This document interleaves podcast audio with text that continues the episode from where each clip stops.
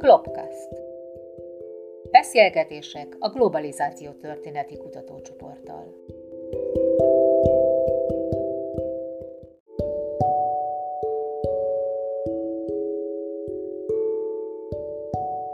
Bódi Zsombor, Magyarország helye és lehetőségei a globalizációs folyamatokban az 1960-as évektől az 1980-as évek végéig. Forrásfeltárás az algériai magyar gazdasági, tudományos és kulturális érintkezésekről. A kutatócsoportban az én témám legalábbis az egyik a magyar technokrata csoportok, szakértői körök részvétele a globalizáció folyamataiban, vagy résznemvétele, vagy a szerepük az ilyen jellegű nemzetközi érintkezésekben, és ezen keresztül annak a valami fajta lemérése, hogy hol is tart Magyarország a globalizációba való beépülésben. A Tesco nevű szerv, egy vállalat volt a nevével ellentétben, foglalkozott a harmadik világ országaiból érkező tanulóknak magyarországi elhelyezésével, ügyeivel, és egyben foglalkozott magyar szakértők kiküldésével a világba, elsősorban a harmadik világba. Nem ez volt az egyetlen szerv, amelyen keresztül magyar szakértők a világ országaiba mehettek, de ennek lényegében ez volt az egyetlen hivatása, egyetlen funkciója ennek a vállalatnak. Elkezdtem a cég levéltári forrásanyagainak a feltárását, és ebből tudtam összeállítani ezt a grafikont, amelyből látható, hogy a világ, harmadik világ országaiban melyik évben hány magyar hosszú távra kérdezett állandó szakértő dolgozott. Ezek az adott év december 31-i állapotot mutatják. Ebben tehát nincs benne az, aki kiment három hónapra egy projekten dolgozni, valamilyen vállalatközi szerződés keretében, hanem ezek azok, akik éveket rendszerint három évet töltöttek szakértőként valahol a világban, és mivel ugye rotációban dolgoztak, így az évtizedek során ennek a számnak a többszöröse járt a Tesco révén tartós kiküldetésben. Hogy milyen országokról van szó, ezt a következő grafikon mutatja. Elsősorban látható, hogy Líbia és Algéria, tehát két észak-afrikai ország, amelyik a döntő részét kiteszi a harmadik világban tengeren túlon tartózkodó magyar szakértői stábnak. Néhány évben van adathiány, de de a lényeget, a tendenciákat ez nem érinti. Nyilván ezek az országok közel voltak, és relatíve mondjuk a távol-kelethez vagy Fekete-Afrikához képest, és a szénhidrogén kincsük miatt volt lehetőségük finanszírozni olyan modernizációs projekteket, amelyek igényelték a külföldi szakértők bevonását, és a magyar technokrata csoportok pedig versenyképes áron tudtak valószínűleg a, ezekből az országokból nézve versenyképes tudást biztosítani. A két ország közül Algéria, az Algériával való kapcsolatrendszert néztem meg részletesebben. Már Algéria függetlené válása előtt a Magyarországon érdeklődtek az algériai üzleti lehetőségek iránt, amelyek akkor nyílnak meg Magyarország előtt, ha Algéria függetlenné válik. Tulajdonképpen az Eviáni szerződés és aztán az azt követő népszavazás időszakában, algériai függetlenségi népszavazás időszakában már készült egy tanulmány a Magyar Kereskedelmi Kamarában, amelyik felmérte azt, hogy Algériában zajlik egy modernizációs program, egy Konstantin tervnek nevezett projekt, ami francia költségvetési pénzekkel és különböző a magántőkét bevonni igyekvő szabályozásokkal egy klasszikus modernizációs program volt, és azt feltételezték, hogy ezt a programot a független Algéria is lényegében folytatni fogja, és a szénhidrogénkicsnek köszönhetően meg lesznek az eszközei ennek a finanszírozásához. Láthatóak idézetek ebből a tanulmányból. Ez egy meglepően tárgyszerű gazdasági tanulmány, nem antikolonialista lózungokkal van tele, hanem tényleges piaci lehetőségeket mér fel.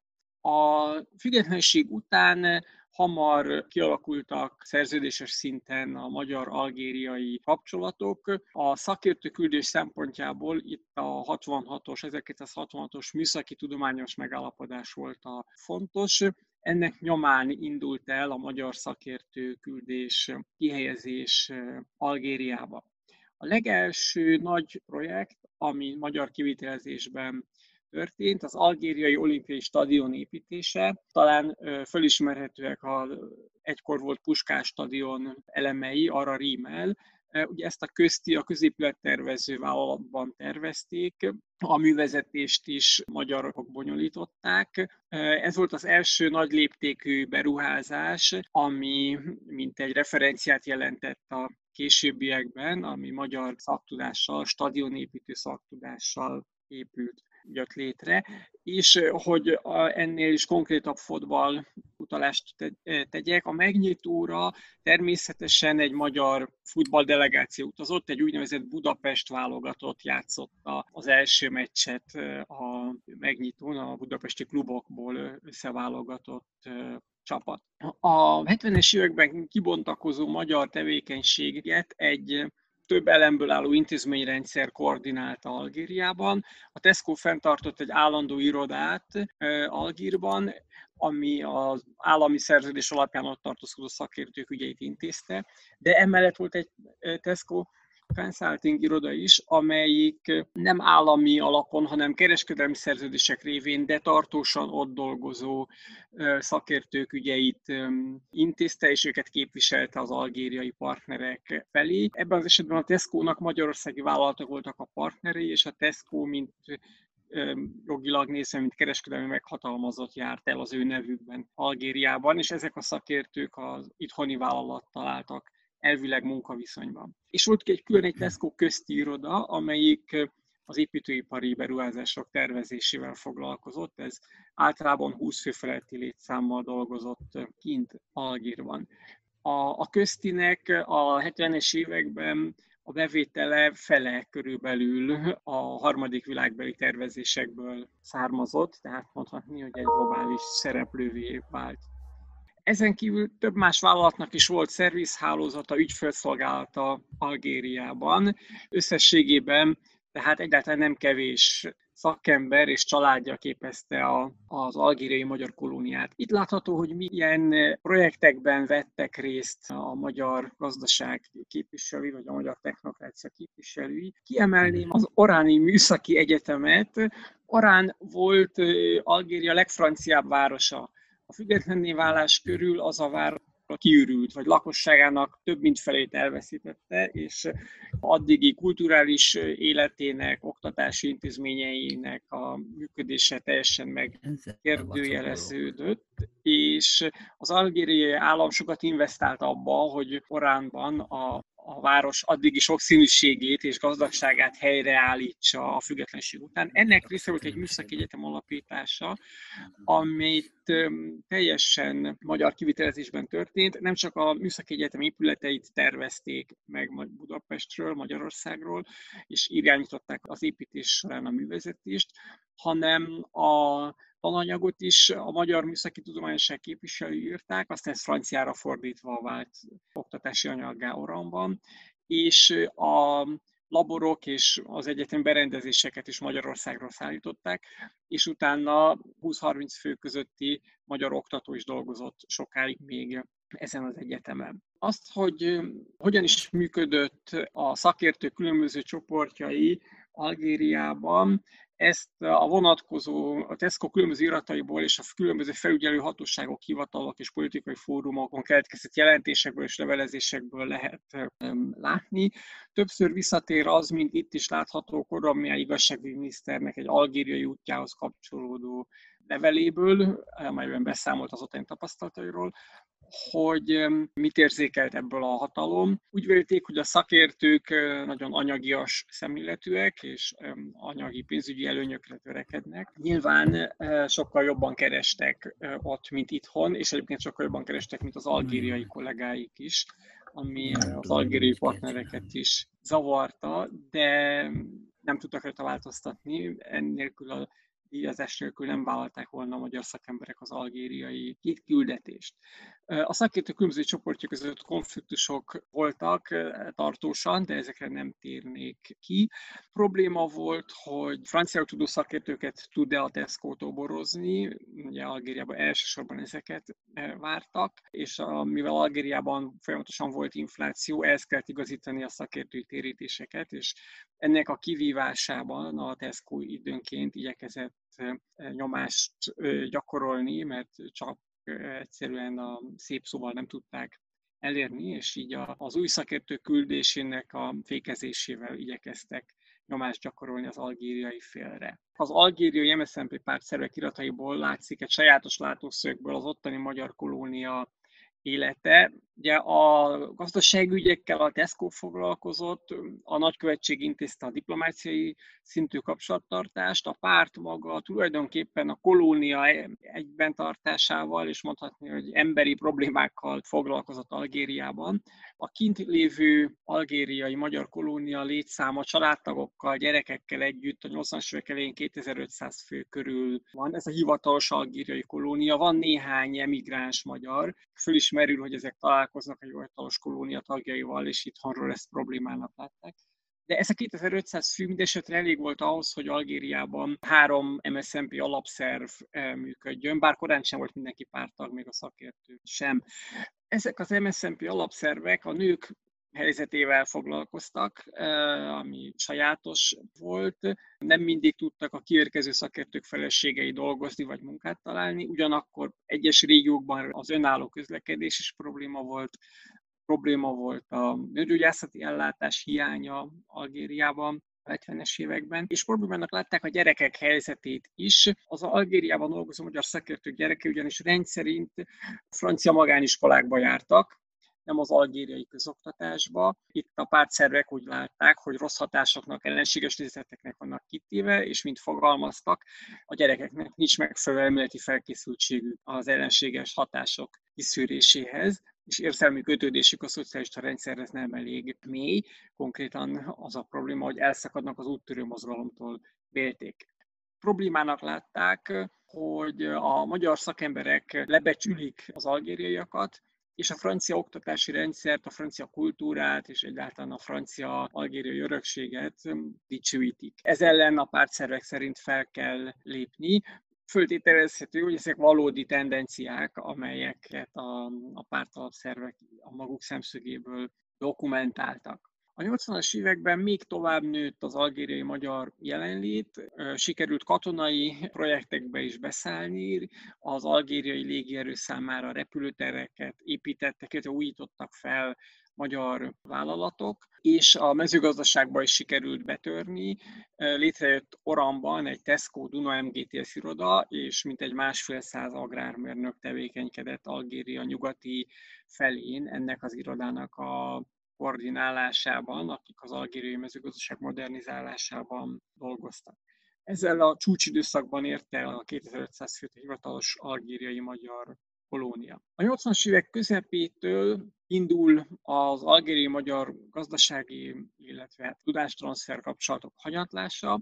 Az algériai partnerek kisnikezenek a fizetéssel, nem adnak transferengedélyt a hazautalásokra, ugye korán sincs akadálytalan nemzetközi pénzforgalom, minden hazautaláshoz külön engedély kell, ezek késnek, nehezen megszerezhetővé válnak, csökkennek a megrendelések, és ennek nyomán a közti az egyik legnagyobb magyar vállalat, amelyik szakembereivel Algériában jelen volt, felmondott a Tesco-nak, mert algéri irodájának a fenntartása magas költségekkel járt, és ez szemben nem állt bevétel. Látható egy a Tesco vezetése számára készült összefoglaló jelentésből, hogy hogyan hanyatlott a USA dollárban számolt bevétel a 80-as években.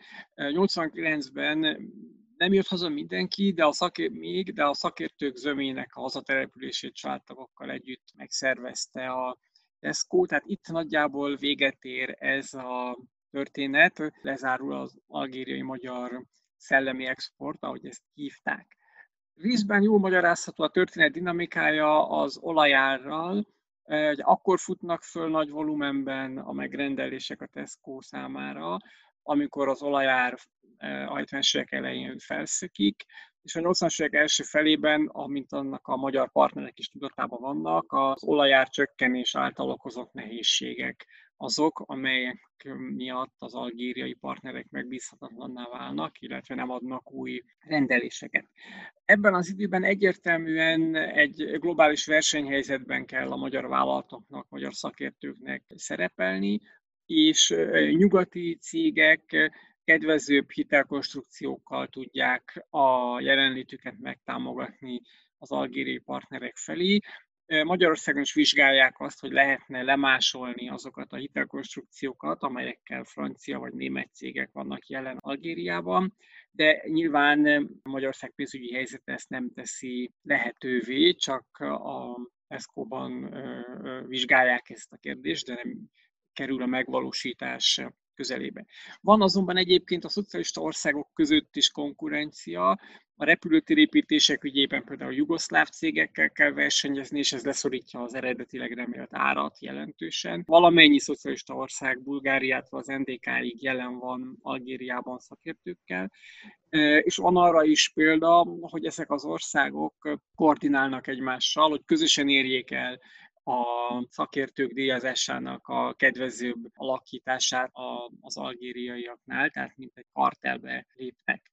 Kérdés számomra, hogy ez a, a az algériai magyar gazdasági és technokrata kapcsolatoknak ez a bilaterális története hogyan illeszthető be a globalizáció folyamataiba, vagy abba hogyan értelmezhető. Hipotetikusan, aloványan fölmerült bennem, hogy lehet-e vajon azt mondani, hogy egy időben a 60-as évektől a globalizációnak két központja van, egy keleti, a keleti blokk, meg egy nyugati. Nyilván ezek nem egyenlő erejűek, nem azonos módon működnek, de mégis két központ, amelyik egymással versenyben áll, és a harmadik világban igyekszik pozíciókat foglalni, és hogy ebben az időben esetleg lehet-e arról beszélni, hogy versengő globalizációk vannak a világban, nem csak egy nyugati központú, és aztán a 80-as évekre a keleti blokk elgyengül, és a verseny helyzete romlik, és ennek következtében veszít addigi pozícióiból,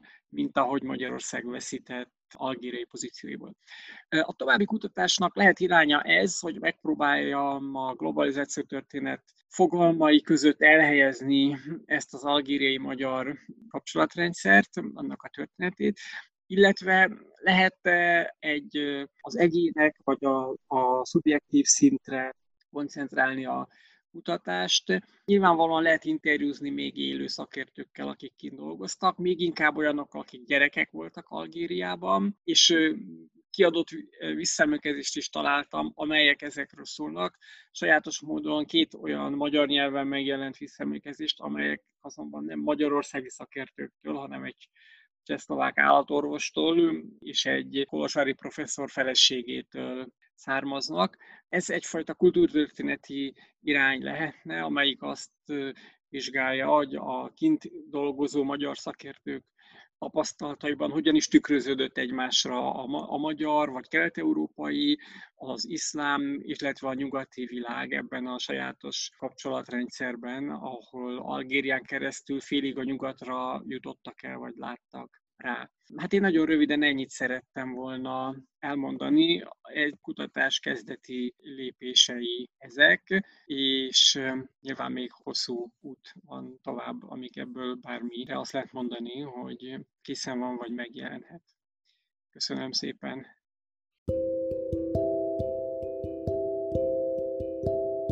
Globcast. Beszélgetések a globalizáció történeti kutatócsoporttal.